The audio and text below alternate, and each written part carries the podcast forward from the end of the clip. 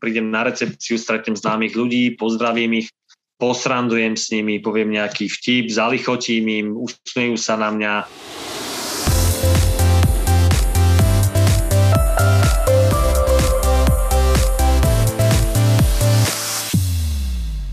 Ahoj Rado, ďakujem, že si prijal pozvanie do ďalšej epizódy podcastu Dovolenkovanie s cestovnou kanceláriou Hydrotour. Uh, ako sa máš týchto dňoch? Čo máš nové? Ahoj Matúš, ja predovšetkým ďakujem za pozvanie. Momentálne sa zlepšilo počasie v oblasti, kde som, takže mám sa dobre. Zdravý som, čakám, ako sa vyvinie situácia s ohľadom, COVID, ohľadom covidu a tak, pomaličky, dobre. Jasné. A viem, že ty si jeden z našich najskúsenejších, ak nie úplne najskúsenejší delegát cestovnej kancelárie Hydrotur. Tak e, kde všade si pracoval? Tak neviem, či som najskúsenejší, to musíte vedieť vy, kto vám robí, alebo spolupracujete, lebo ja ich všetkých nepoznám, e, delegátov. Ale je pravdou, že asi 18 sezón som bol s hydrotúrom na, v rôznych destináciách. Spočiatku 18 sezón.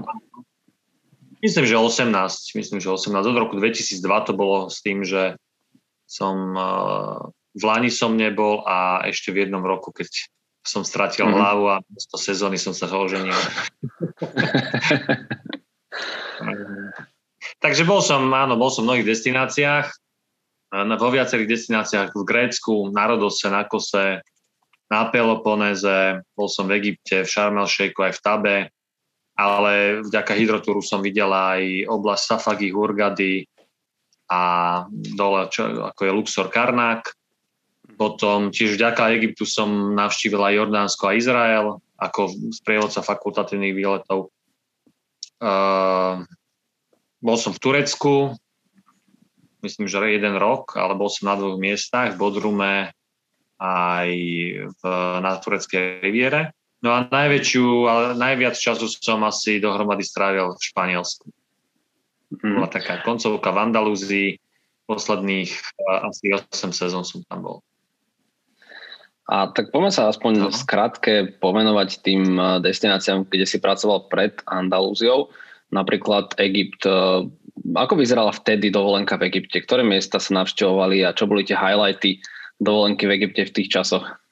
V Egypte, keď som ja bol, tak bolo to asi v roku 2004. No mhm. a stále bola veľmi zaujímavá zo všetkých miest Káhira pre viac menej všetkých ľudí, ktorí tam vtedy chodili. Takže to bola taká pravidelná vec. Veľa ľudí, hlavne mladých, chodilo do Egypta za potápaním, do Červeného mora.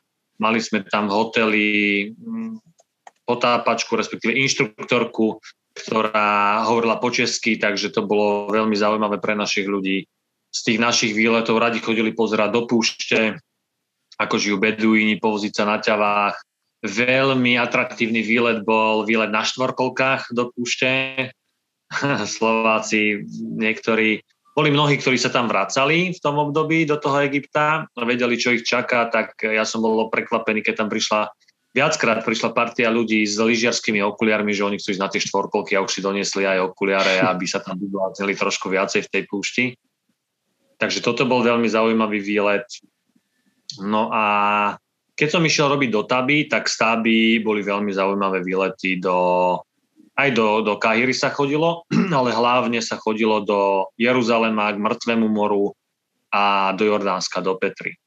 Do toho mm doslova do, do Jeruzalema, tam to bola, nepoviem, že bitka, ale ľudia si dali záležať na tom, aby sa tam dostali. Bolo, bola tam trošku obmedzená kapacita, lebo neviem, ako sa to robí teraz, ale v tom období sme z Jeruzalema potom išli do uh, letecky uh, do, na to južné letisko, teraz mi vypadol názov, ako sa to tam volá v Izraeli, nie Akaba. Eilat.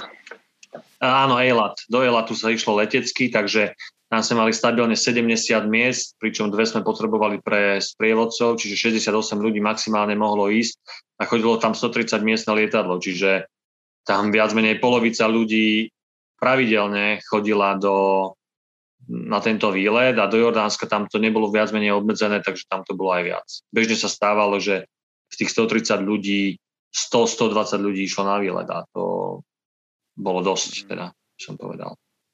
Jasné, teraz tieto miesta sú obľúbené počas dovolenky v Jordánsku. No a spomínal si Grécko, spomínal si Rodos, Kos, viem, že si pracoval ako animátor ešte na gréckom Rodose, ešte v oranžovom tričku a vtedy ešte s názvom Klub Markíza, ktorý sa teraz volá Klub Leto. Tak skús popísať skrátke tvoju skúsenosť s Gréckom a gréckými ostrovmi. Tak ak by som mal začať s tým Rodosom, kde som začínal aj ja, tak to bolo naozaj dávno a pamätám si, že o výlety bol aj tam veľmi veľký záujem. Samozrejme, kopec aktivít, respektíve kopec randy bol aj v hoteli, pretože tie hotely, v ktorých som ja bol, bola, boli Slováci vo veľkej početnosti. V jednom to bolo aj 90%, predpokladám, v tom trojviezdičkovom a v Aldemáre to bolo 50% na Talianov, takže 50% Talianov zhruba a 50% Slovákov, takže uh, kopec zábavy si ľudia užili aj v hoteloch, ale častokrát tie aktivity zývali prázdnotou, hlavne do obedňajšie z toho dôvodu, že ľudia chodili na fakultatívne výlety. Či mesto Rodos, okolo ostrova, keď sa chodilo, alebo len výlet plavbou po východných pobrežiach, po východnom pobreží Rodosu, kde sú úžasné pláže a zátoky. Takže chodilo sa veľmi, veľmi často na výlety. Doslova by som povedal, že toto obdobie, aj s tým obdobím do nejakého roku 2005, povedzme, už ešte aj 2006 možno, keď som bol v tom Turecku prvý rok, keď nebolo all inclusive až tak rozbehnuté, tak by som povedal, že tie dovolenky boli také, ja neviem, ako nájsť správny výraz, neboli možno také rýchle. Ľudia chodili na dovolenky na dlhšie obdobie, chodilo sa bežne na 14 dní, na dvojtýždňovky. Tie dovolenky oproti uh, tým rokom dozadu sú také asi rýchlejšie. To je taký výraz, ktorý naj, najviac nejakým spôsobom uh, by som povedal charakterizuje zmenu nejakú za tie, za tie roky. No mal som, odmúčil som asi trošku od témy, lebo som rozprával viac menej o gréckých ostrovoch, respektíve o tom, ako prebiehajú dovolenky v Grécku, takže toto bol Rodos, kde som to ja vnímal takto ešte ako nejaký animátor.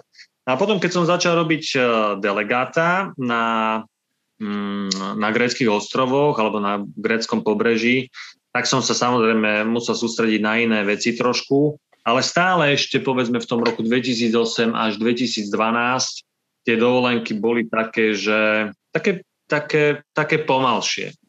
Hej, také pomalšie asi. Neviem, poviem mm. príklad na ostrove eh, na, na Kose.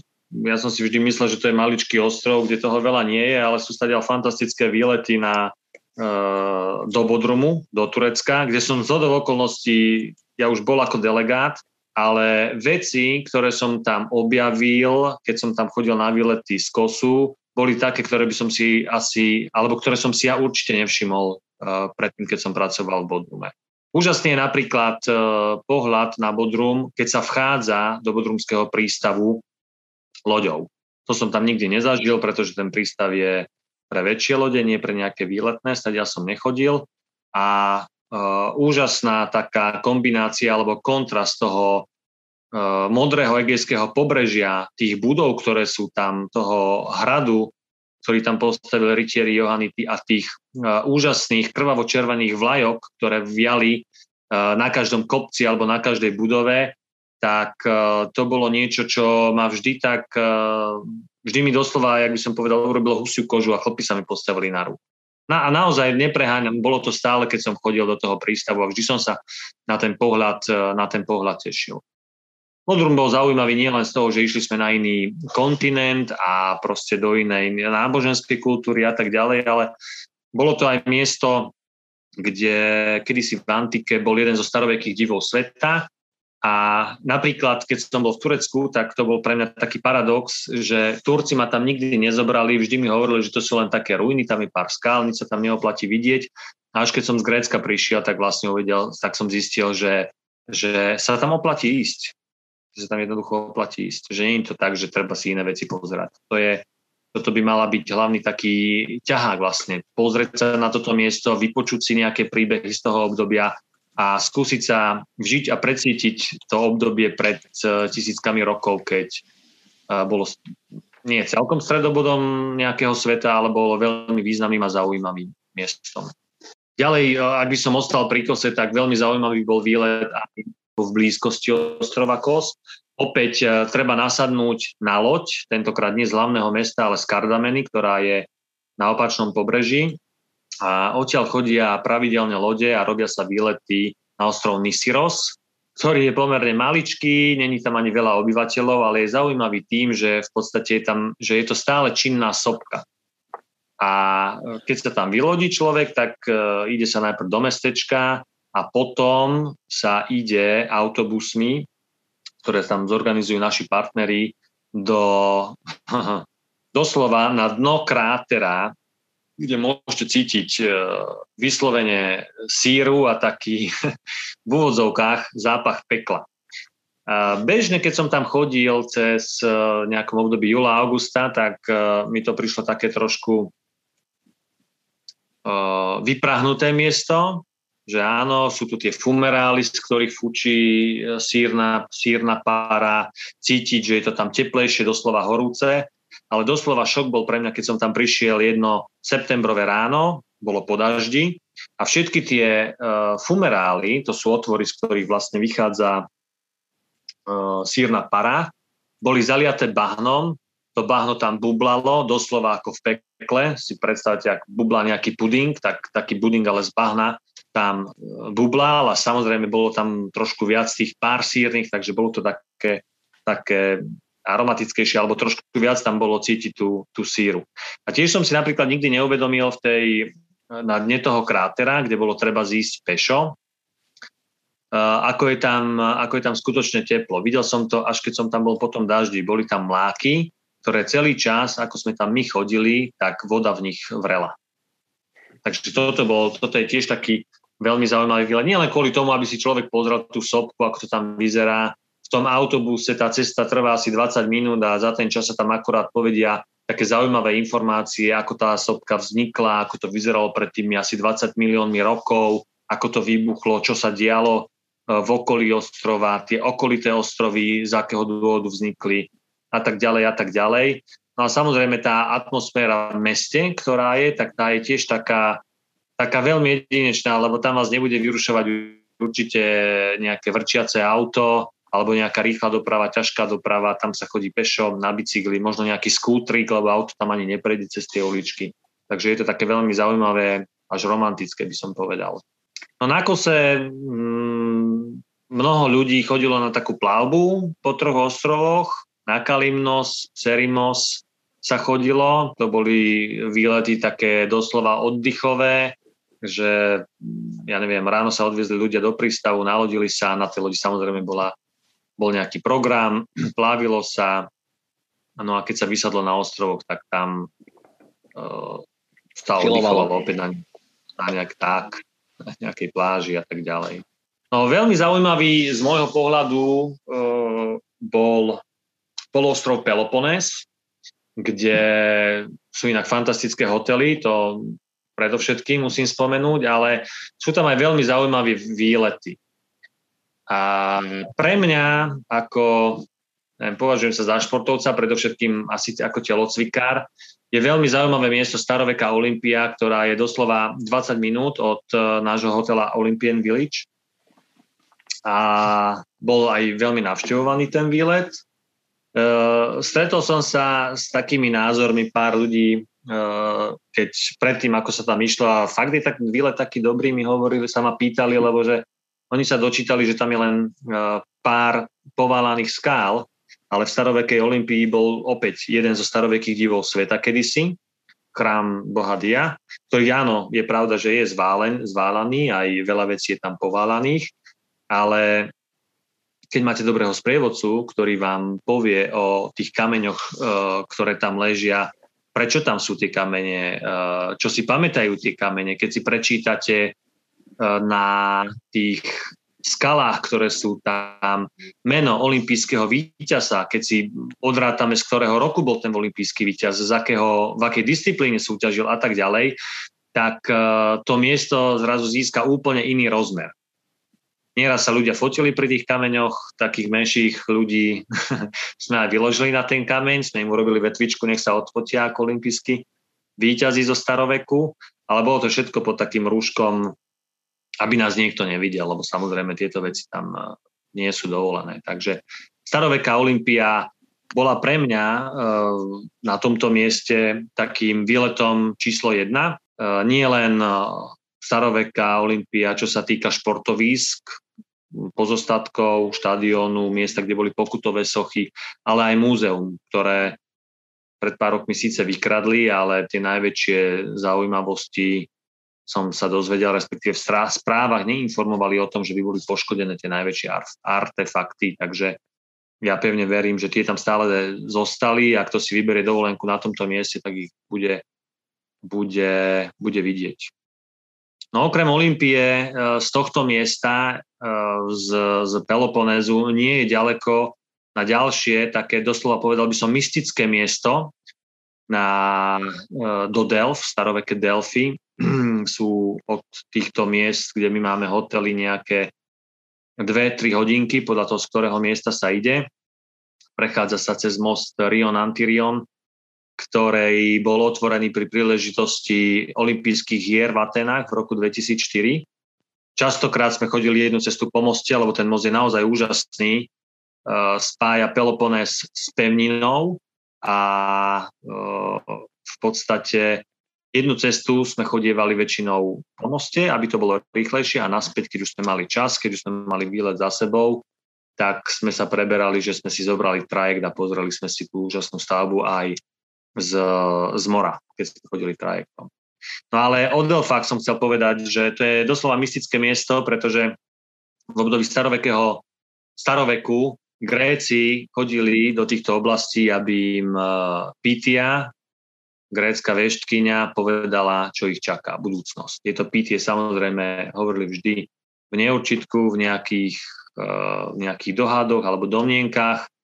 Uh, na tomto mieste napríklad aj Aleksandrovi Veľkému prorokovali alebo povedali, že kto pretne, nie pretne, ale kto rozviaže gordický úzol, ten sa stane pánom uh, Malej Ázie. Áno, a keď prišiel Alexander Macedónsky k tomuto úzlu, tak sa nezamýšľal, ako ho rozviazať, jednoducho ho preťal a stal sa pánom tej, celej tej oblasti. No, sú tam zvyšky chrámu, sú tam zvyšky eh, jednotlivých pokladníc, ktoré tam mali mestské štáty. Eh, je tam celkom pekne zachovaný antický štadión, kde sa konali eh, pítické hry a je tam fantastické múzeum, v ktorom sú naozaj veľmi, veľmi zaujímavé artefakty. No ďalej boli zaujímavé výlety z tohto miesta aj na Zakintos. Uh, chodili sme taký, najprv sme chodili na okruh Zakintosom, ale od tohto výletu sme potom upustili a chodili sme na tzv. kajky, do jaskyň a pozerať korytnačky, karety, karety uh, okolo Zakintosu. To bol veľmi zaujímavý výlet. Uh, do Aten, pokiaľ by ľudia chceli ísť, tak ono, ja keď som tam bol jeden rok, tak bolo také pomerne ťažké obdobie, že boli v Atenách nepokoje, tak sa tam nechodilo až tak často. Ale samozrejme Atény ako hlavné mesto sú vo vzdialenosti cesta zhruba 6 hodín. To v dnešnom období pre mnohých ľudí je nejaký trošku problém, ale ja stále hovorím, že z Egypta sme chodili 6, 8 e, hodín, 12 hodín do Káhyry a bolo to v pohode. Takže kto chce vidieť Atény, tak treba sadnúť do toho autobusu a vypočuť si niečo o tom. Na mieste je lokálna sprievodkynia, ktorá hovorí česky, alebo hovorila v tom období česky a veľmi nám priblížila Akropolu. No a samozrejme potom je nejaký čas aj, aj v meste, v tej, v tej najstaršej časti. Takže toto je skrátke tak Grécko v tých oblastiach, e, kde, kde som ja pôsobil. Samozrejme ten Peloponés je takto, to je pomerne rozľahlá oblasť a tam e, sa dajú robiť drobné výlety aj na aute do vnútrozemia, je tam blízkosti lyžiarske stredisko, samozrejme nie také, ako my máme na Slovensku, ale Ja som sa raz do týchto oblastí vybral a napriek tomu, že na pobreží je krásne slnečno, tak v tých horách, ktoré boli krásne zelené, sme zažili takú burku, že sme nevideli, že sme museli zastaviť auto. Takže kto by chcel vidieť takýto kontrast alebo zažiť, tak môže sa vybrať do vnútrozemia. Inak sú tam pohoria vysoké okolo 2000 metrov.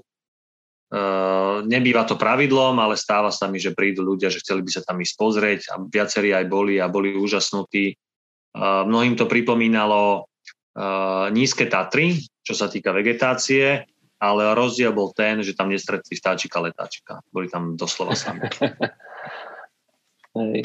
A je úžasné, koľko toho stále vieš o každej destinácii. A súhlasím s tebou, že Olympia je asi najzaujímavejšie miesto na Peloponeze, alebo ten z najzaujímavejších výletov na Peloponeze. A v tomto roku, keď sa dúfame, že bude konať Olympiáda v Tokiu, tak e, toto miesto na to bude úplne iný rozmer, keď budete mať možnosť vidieť uh, priamo teda v čase konania Olympiády, ako, to, ako a kde to celé vzniklo.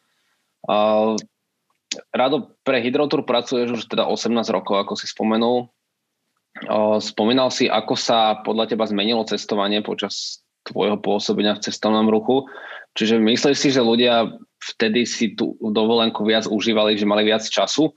Alebo alebo ako to podľa teba bolo? A, ako, ako vyzerala tá dovolenka počas možno tvojho prvého roku tvojej práce a v porovnaní s aktuálnym obdobím? E, ja si myslím, že bola iná doba a ľudia mali iné nároky a možno, že mali aj viacej času. E, dneska mm, ľudia akože majú požiadavku, mnohokrát chcú e, čo najviac muziky za čo najmenej peňazí. Áno, a ja keď porovnám akože ten trend, ktorý bol kedysi a ktorý je teraz, tak vidím tam diametrálny, diametrálny rozdiel. Poviem taký príklad, že ja nieraz som to povedal aj v destinácii ľuďom, keď sme hodnotili hotel, služby a tak ďalej, tak ja hovorím, že keď som bol v roku 2003 na Rodose, tak spomínam si, ako začínala popoludnejšia aktivita, začínali sme ju nejakou, nejakou hrou, takou pri kávičke. A my sme organizovali hru a asi 20 metrov od nás prišiel pánko, taký pri sebe, mohol mať 50 rokov. V pohodičke si sadol do kresla, všetko ostatné bolo prázdne. Prišiel čašník, čašník sa uklonil, opýtal sa, čo si dáte, pane. Pán povedal, čo si dá, zapálil si cigaretku. Za chvíľku prišiel čašník, pekne s podnosom, položil mu pivko na stôl, on mu zaplatil, poďakoval sa a spokojne faj, fajčil ďalej. No a dneska, keď e, prídeme do tých all-inclusive hotelov, tak e, nevidím tam niečo takéto. Vidím tam ľudí, ktorí stoja v rade, aby dostali nápoj. Väčšinou sú pred nimi mm, iní ľudia teda, treba tam čakať, ľudia objednávajú, špekulujú, lebo však je to all inclusive, tak môžu toho dostať veľa, tak objednávajú pre jedného, pre druhého, pre piatého a treba si to vystať. Čašník tam, sa tam zjaví v tých hoteloch, ale väčšinou fungujú tí čašníci ako baséry, čiže len zbierajú zo stolov použité poháre a taká nejaká noblesa, by som povedal, sa mi vytratila z, tých, z týchto miest. Hej. To je taká nostalgia. Ale e, neplatí to pre každý hotel.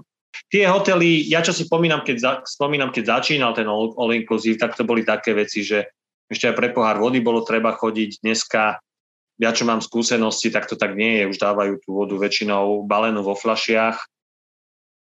Ale stále hovorím, je to také rýchlejšie. Hej, rýchlo idem, zoberiem veľa, aby som sa tam nevracal. Čiže ľudia sú takí, ľudia sa prispôsobili a asi majú čo chcú, no, neviem. To bola taká, taká nostalgická spomienka, ktorú držím v hlave naozaj asi 18 rokov Mm-hmm. Teraz vidím toho pánka, aký bol opálený, ako sa usmial na toho čašníka, on sa usmial na ňo a spokojne sa rozišli. A my sme tam hrali ďalej tú nejakú hru, ja neviem, či to bol kvíz nejaký alebo čo. Takže toto vidím ako taký, taký zásadný rozdiel, uh, zásadný rozdiel v tom, ako vyzerala, ako vyzerala kedysi dovolenka a ako vyzerá teraz. Mm-hmm. Myslím, že to aj kopíruje celkovo mm, myslím, že životný štýl celkovo celé generácie. Áno, ja si myslím, že v podstate za ten čas, čo som ja začal robiť a robím teraz, sa vymenila generácia a dneska tí ľudia, alebo ľudia v môjom, v mojom veku, ktorí majú povedzme okolo tých 40 alebo cez 40 rokov, tak boli vtedy mladí a proste sú dynamickejší, ako to bolo kedysi, boli naučení na iný štandard. A dneska tí mladí, čo sú, tak to ani nehovorím, to proste majú iné baterky, ráno, večer, večer prídu, užijú si all inclusive neskutočným spôsobom, ako by som ja už nevládal. A ráno sú pripravení na, ďal, na ďalší buď výlet, alebo užívanie all inclusive. Áno, takže mladý mhm. organizmus nesie veľa, starší už trošku menej. Ty, ako povedal Žigmund Palfi, moje telo už potrebuje hlavne oddychovať. pravda, pravda. A najväčšiu časť tvojho delegátskeho života si strávil v španielskej Andalúzii. Tak uh, prečo si zostal verný práve tejto destinácii? No, uh, do Španielska som ja vždy chcel ísť. Ani neviem prečo. A Španielsko dlho nebolo v ponuke cestovnej kancelárie Hydrotour, pre ktorú som ja robil. Musím povedať, že ja som nemal nejakú ambíciu robiť pre inú cestovku. Pre mňa Hydrotour bola vždy cestovná kancelária číslo jedna. Ani neviem prečo, neviem, či to bolo reklamou, ale faktom je, že keď som začal chodiť aj na pohovory, ja som prišiel do tejto cestovnej kancelárie, dostal som prvú ponuku, zobral som ju a povedal by som, že sme si sadli. Takže keďže nebola v ponuke, nebolo v ponuke Španielsko v hydrotúre, tak som chodil inde. No a keď prišlo, prišla táto ponuka, tak uh, som ne, nezaváhal, hoci predtým som bol na Peloponéze, ktorý som mal celkom rád, ale hovorím si, do Španielska idem. No a keď som tam prišiel, tak uh, nepoviem, že som bol úplne ohúrený, ale je to, je to iná dimenzia. Nevidel som ani v Grécku, ani v Egypte, ani uh, v Turecku uh, takú, povedal by som, tak rozvitý turistický priemysel, tak rozvitú infraštruktúru a takú profesionalitu by som povedal, čo sa týka partnerov a všetkého, s čím sa tam ja stretávam a s kým pracujem. Ďalšia vec je aj to, ako, ako by som povedal, tam vnímajú delegáta. E, pre nich som tam, ako by som bol Španiel, by som povedal. Áno. E, keď porovnám tie pracovné podmienky v iných krajinách, tak tu, tu boli lepšie. Tu boli lepšie určite, boli na vyššej úrovni, ale myslím, že týmto smerom by sa nemal uberať náš rozhovor. Skôr e, by som mal hovoriť o tej infraštruktúre a o tom, čo tam všetko je. No a to sú samozrejme e, tá doprava. Jednak, čo sa týka doprava pre e, klientov, ktorí s nami chodia na výlety. Samozrejme aj pre mňa doprava, akože vozidlom. No a samozrejme to, čo tam môžu vidieť. Čiže ja neviem, keď uh, mám niekde v Malage hotel a chcem ísť do Granady, ktorá je vzdialená nejakých 200 kilometrov, tak viem, že to nebude trvať 4 hodiny, ako by to trvalo niekde kde nemajú takú infraštruktúru, kde nie je diálnica, ale sadne sa na autobus a viem, že za dve hodiny sme tam. Takže eh, tá, poviem príklad Alhambra. Áno, to je miesto, ktoré je najnavštevovanejšou pamiatkou v Španielsku, jedna z najnavštevovanejších pamiatok vo svete vôbec, kde máme šikovných partnerov, ktorí tam dokážu získať listy, čo už v tomto období naozaj býva problém. No a uh, je to pamiatka, ktorá je tam po Maoro. Maori boli moslimovia, ktorí tam prišli niekedy okolo roku 711, myslím, že 711 nášho letopočtu a zdržali sa na Pirenejskom poloostrove celkovo zhruba 800 ročí. A posledná vlašta bola vlastne Granada. Všetko ostatné už bolo v kresťanských rukách a tieto paláce, ktoré sú častokrát prirovnávané k palácom a záhradám z rozprávok tisíc a jedna noc, zostali zachované len vďaka tomu, že ten panovník, ktorý tam bol posledný, jednak videl, že už nemá význam brániť sa proti tej kresťanskej presile, ktorá tam prišla. A ďalšia vec bola, údajne mal veľmi pozitívny vzťah k tomuto miestu a nechcel, aby to bolo zničené. Tak údajne sa radšej vzdal. No, neviem, čo bola pravda, ale v každom prípade tie paláce aj záhrady sú zachované. Je doslova vidieť, že vstupné, ktoré sa vyberie od ľudí, ktoré nie je nízke, to vstupné, čo sa vybere za to, aby si mohli pozrieť Alhambru, sa dáva späť do tej Alhambry, sa dáva späť do záhrad, do tých budov. Uh, ja som tam robil 8, 8 liet 8 letných sezón. A za tých 8 letných sezón uh, môžem povedať, ako sa tá Alhambra menila. Jednotlivé časti. Nádvor je 12 levov, keď som tam prišiel, tak tam bol vysypaný štrk. Keď som tam bol naposledy, bolo to všetko nádherne mramorové. Áno, takže aj tu vidie tú úžasnú profesionalitu tých ľudí. Častokrát uh, aj z môjho pohľadu, aj z pohľadu turistov sa tam cítime obmedzovaní, pretože tam majú v úvodzovkách nezmyselné pravidlá, áno, alebo my si myslíme, že sú nezmyselné tie pravidlá, že nesmiete piť uh, nič, uh, ja neviem, uh, teda okrem vyhradených miest môžete piť len vodu. Nikde nemôžete jesť ani stažky si vytiahnuť jedlo. Z pohľadu bežného turistu, jaká blbosť, čo by som si nemohol do jablka zahryznúť, ale ono je to tak, že ty si zahryzneš do jablka, niekto vyťahne Coca-Colu, ktorú tam rozleje a už tam nalezú mravce a už, a už tam bude problém. A tie problémy sa nabalujú, tie veci sú krehké a pokiaľ mm, nebudú tí Španieli striktní, tak e, potom tá pamiatka tak dlho asi nevydrží. Ale faktom je, že je veľmi zaujímavá, nádherná. E, vidieť tam stavby z obdobia stredoveku, to znamená z obdobia tej časti, keď tam boli ešte Maurovia. E, jednotlivé tie sály, nádvoria, a paláce. A potom je tam aj časť taká novoveká, ktorú tam stavali alebo ktorú už pretvárali uh, novodobí španielskí králi po roku 1492, keď sa tam dostal. Mimochodom v tomto mieste dostal Krištof Kolumbus dekret na to, aby začal s prípravou plavby na západ od španielského pobrežia a objavil západnú cestu do Indie. Áno. Takže aj, aj všetky tieto historky alebo tieto zaujímavosti, ktoré počujete, ktorý človek môže počuť v, s našim delegátom na tomto mieste, uh, dokážu človeka oveľa viac vtiahnuť uh, uh, alebo dokáže ten človek lepšie prežiť to miesto, kde sa nachádza, ako keby tam prišiel len sám. Lebo uh, poviem príklad, darmo, ja prídem na nádvorie 12 levov, kde je to všetko úžasné, krásne, obzriem si to, poviem si, je to pekné a dovidenia. Ale keď uh, vám sprievodca povie, že tak sme na nádvorí 12 levov, ktoré boli uh, pôvodne darom židovského obyvateľstva miestnemu sultánovi a neslúžili len ako nejaká pamiatka ale fonta, alebo fontánka, ale slúžili aj ho ako hodiny a pôvodne jednému levo, o jednej hodine jednému levo vyšla voda z úst o dvoch dvom a tak ďalej, tak proste celé to nádvorie dostane úplne iný rozmer.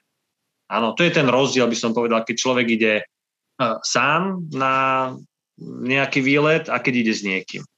Lebo tieto veci, tieto veci, nehovorím, že sa o tom človek nedočíta, ale ja osobne som sa to nedočítal nikde. Ja som si to vypočul, tieto zaujímavosti od e, kolegov, ktorí so mnou pracovali myslím tým španielských, áno, oni sa to učili na, uh, na nejakej škole, neviem na akej. Teraz, myslím na takej nejakej sprievodcovskej.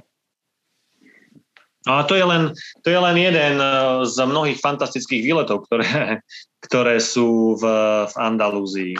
Mám tam kolegu, ktorý sa volá ako ja, Rado, a ten hovorí, ten často bere do úst uh, slova jedného filozofa, ja som to už tuším aj spomínal v nejakom predchádzajúcom rozhovoru, hovorí, že Andalúzia je ako žena. Môžete ju spoznávať, ale nikdy ju nespoznáte. A práve myslia na to, že je tam toľko krásnych a zaujímavých vecí a zákutí, že naozaj ja aj po 8 rokoch som tam videl nové veci a objavoval a skúmal. No, spomínal som Granadu s uh, Alhambrou. Alhambra sú tie paláce. Áno, keď ja som hovoril doteraz o Granade, ale Granada je mesto a tá pamiatka, o ktorej hovoríme, kde sa chodí, tak to je Alhambra. To je gro, alebo to je podstata toho, toho výletu. Granada je dneska študentské mesto, kde môžete stretnúť mnoho mladých, je tam mnoho podnikov, neviem, ako to tam funguje teraz v období koronakrízy, ale bolo to veľmi také čulé a živé mesto. Na rohoch hlavne cez víkendy ste mohli stretávať eh, študentov umeleckých odborov, ako sa, ako sa snažia na večer nalákať ľudí do rôznych podnikov, kde budú hrať e, či už na hudobných nástrojoch, alebo hrať nejaké divadlo, nejaké scénky a tak ďalej. Takže um, veľmi, veľmi krásny výlet a ako dve hodiny cestovať alebo aj 4 hodiny cestovať, keď počujete výklad zaujímavý, tak uh, takto vám to ubehne. Takto. Cestou naspäť to väčšinou býva už iba spánok, alebo pol cesty spánok, potom nejaká kávička a znova sa niečo povie. No veľmi zaujímavý a známe veci na Andalúzii, na andalúzskom pobreží, ktoré mňa neprestali fascinovať, je malá pôvodne britská kolónia, dodnes tam žijú Briti, áno, dodnes to patrí Veľkej Británii, volá sa to Gibraltar. A ťažko povedať, že, že čo tam priťahuje mňa, alebo aj čo tam priťahuje ľudí. E, proste to si treba zážiť. Áno, je to jedno bralo, e, vysoké 424 metrov, myslím, kde žijú Briti. Oni to, si to obsadili ako strategický, strategické územie, odkiaľ e, chceli a aj kontrolovali prechod lodí cez tento prieliv. Áno? Čiže vstup do Stredozemného mora a prechod do Atlantiku bol v ich rukách. Získali to od Španielov v, v jednej vojne, od špa, vojne o španielské dedictvo. A zaujímavé je, že ja som sa najprv čudoval, že prečo si toto miesto nechránili Španieli.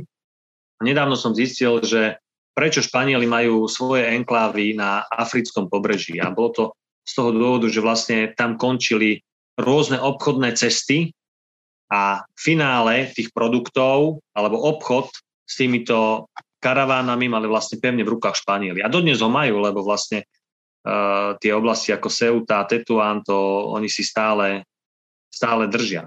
Hej. A v zaujímavosti na Gibraltáre, ono v podstate, ak som hovoril, fakt neviem, čo tam ľudí priťahuje, aj mňa, je to tiež také trošku magické miesto. Sú tam pozostatky z hradieb, ktoré boli stavané tiež od stredoveku. Pôvodne ich začali stavať Maori, dokončili ich Angličania. Mnohokrát sa tam museli Angličania brániť. Ehm, Španieli to chceli získať späť. Veľkou zaujímavosťou sú tam opice, ktoré žijú na tomto území ako jediné svojho zruhu na európskom kontinente. Tiež málo kto vie, že tie opice mm, nie sú na tomto území vlastne od nepamäti.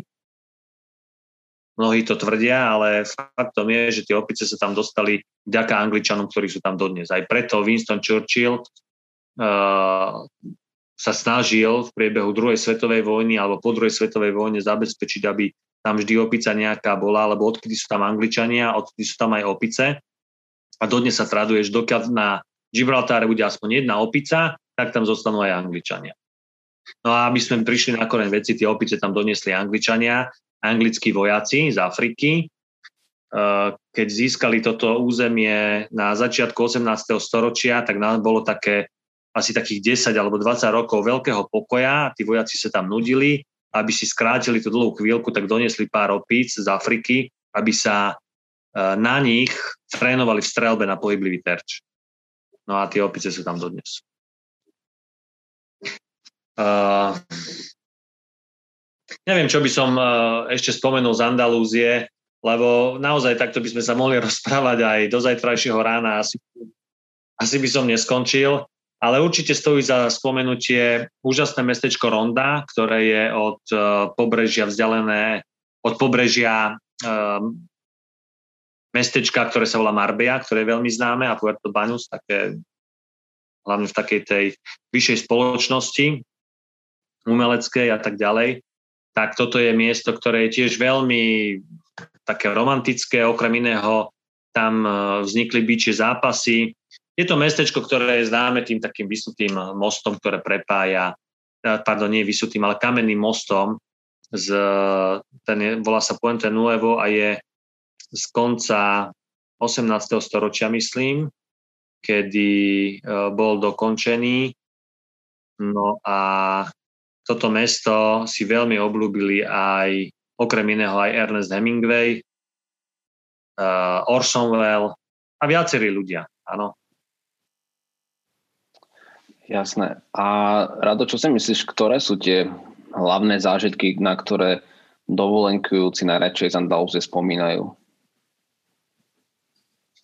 Tak uh, závisí samozrejme od uh, personality tých ľudí, ale určite medzi špičky patrí Gibraltar s Alhambrou, romantici chodia do rondy, dobrodruhovia na Gibraltar, takí tí aj romantici, ale takí, takí ľudia, ktorí sa dokážu nadchnúť pre umenie, tak samozrejme tá Alhambra, o ktorej som spomínal.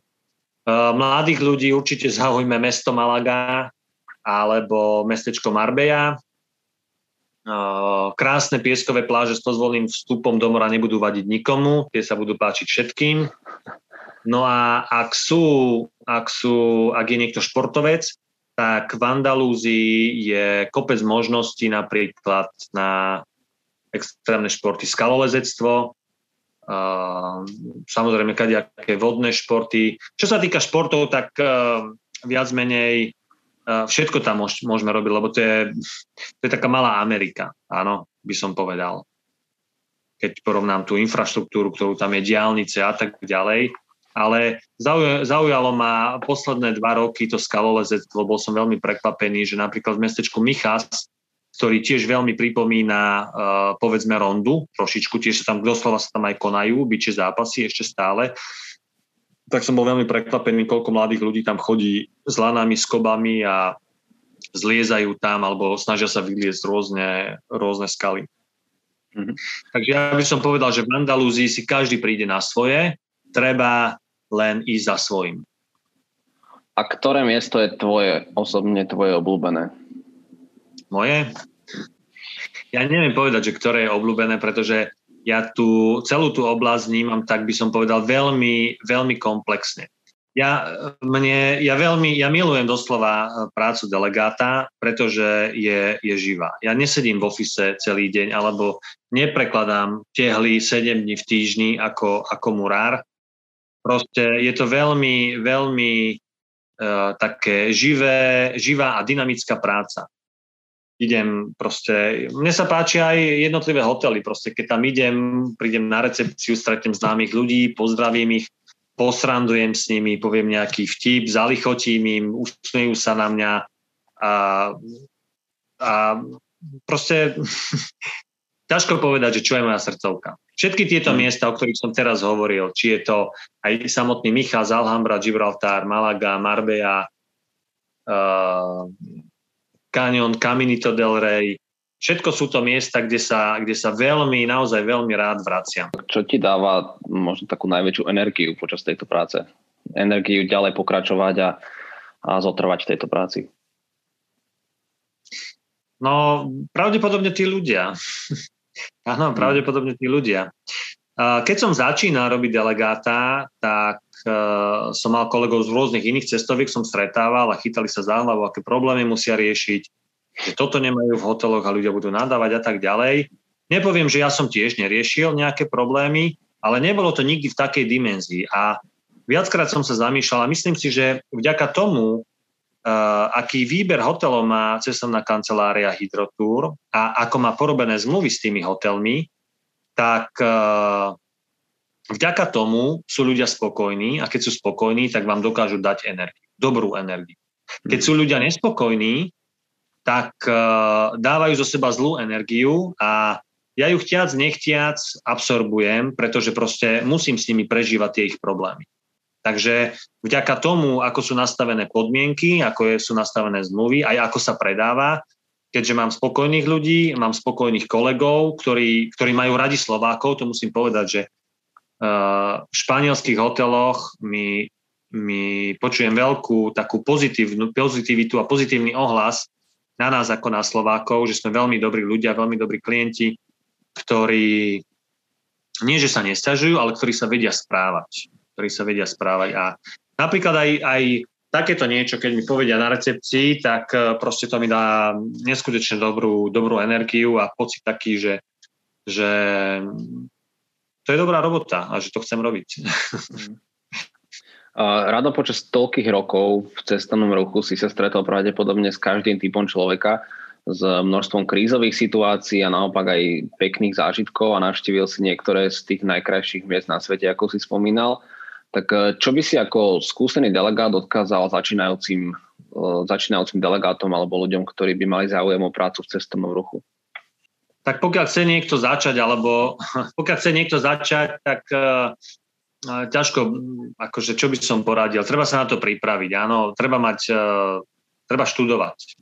treba vedieť jazyk, áno. Vo všeobecnosti angličtina by som povedal, že je základ, ale v mnohých oblastiach nestačí len angličtina. Ja keď som prišiel napríklad do Španielska, vedel som len anglicky, ale keby som sa nenaučil španielsky, tak by sa mi tam nerobilo dobre.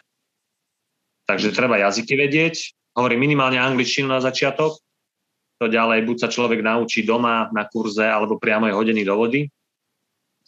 Treba samozrejme si naštudovať oblasť, kde chce ísť robiť, aj keď naštudovať proste nejaký základ musí byť z geografie, z, aj z biológie, poznať tie rastliny, ktoré tam rastú. Ja neviem, keď idem do, do rondy a idem cez korkové háje, tak musím vedieť niečo o tom korkovom dube, porozprávať, ako, ako rastie, kde sa tu vzal, a proste také zaujímavosti, ako sa vyrába ten samotný korok, z čoho je to, že to je kôra vlastne, že to není celý strom. Áno, to sú zaujímavosti, ktoré, ktoré ľudí zaujímajú.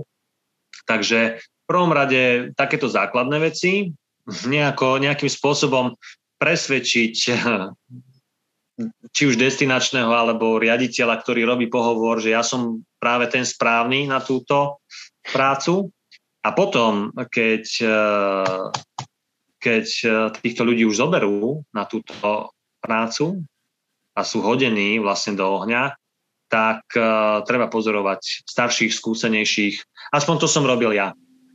Ja som pozeral alebo monitoroval svojich kolegov, počúval som, čo hovoria, ako hovoria, počúval som klientov, ktorí chodili s našou cestovnou, cestovnou kanceláriou Hydrotour už viackrát a počúval som chvály na delegátov, ktorí boli predo mnou, aké mali vedomosti a čo im povedali a tak ďalej. A toto bol taký, pre mňa to bolo také, také veľmi motivujúce a motivačné v tom zmysle, že poďme rado šlap, nech uh, títo ľudia, keď pôjdu na budúci rok kde inde, nech takto rozprávajú o tebe. Takže, takže pozorovať, počúvať, študovať a nebáť sa rozprávať. Nebáť sa rozprávať, lebo uh, pre mňa niekedy, keď som hlavne začínal a keď som počúval o tých mojich kolegoch, ako rozprávajú, tak ja som mal taký pocit, že keď je minútka ticha v autobuse, tak som sa cítil trápne.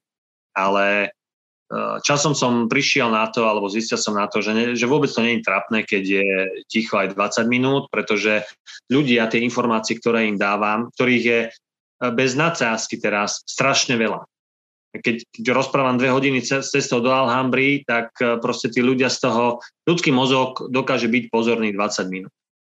Aby zachyt bežne, áno, nehovorím, sú ľudia, ktorí dokážu počúvať aj 3 hodiny, že majú bedeker a zavrúhu a počúvajú, lebo sú schopní to absorbovať. Ale väčšina ľudí proste to počúva, len idem dnu, idem von a mnohých to už počasie aj, aj otravuje. Uh, robil som si na to aj taký testík. Alebo častokrát to urobím zo strany, že poviem ľuďom, no vyskúšame sa nie ako v škole na známku, ale bol by som rád, keby ste si niečo zapamätali. A dám spätne pár otázok z toho, čo som rozprával.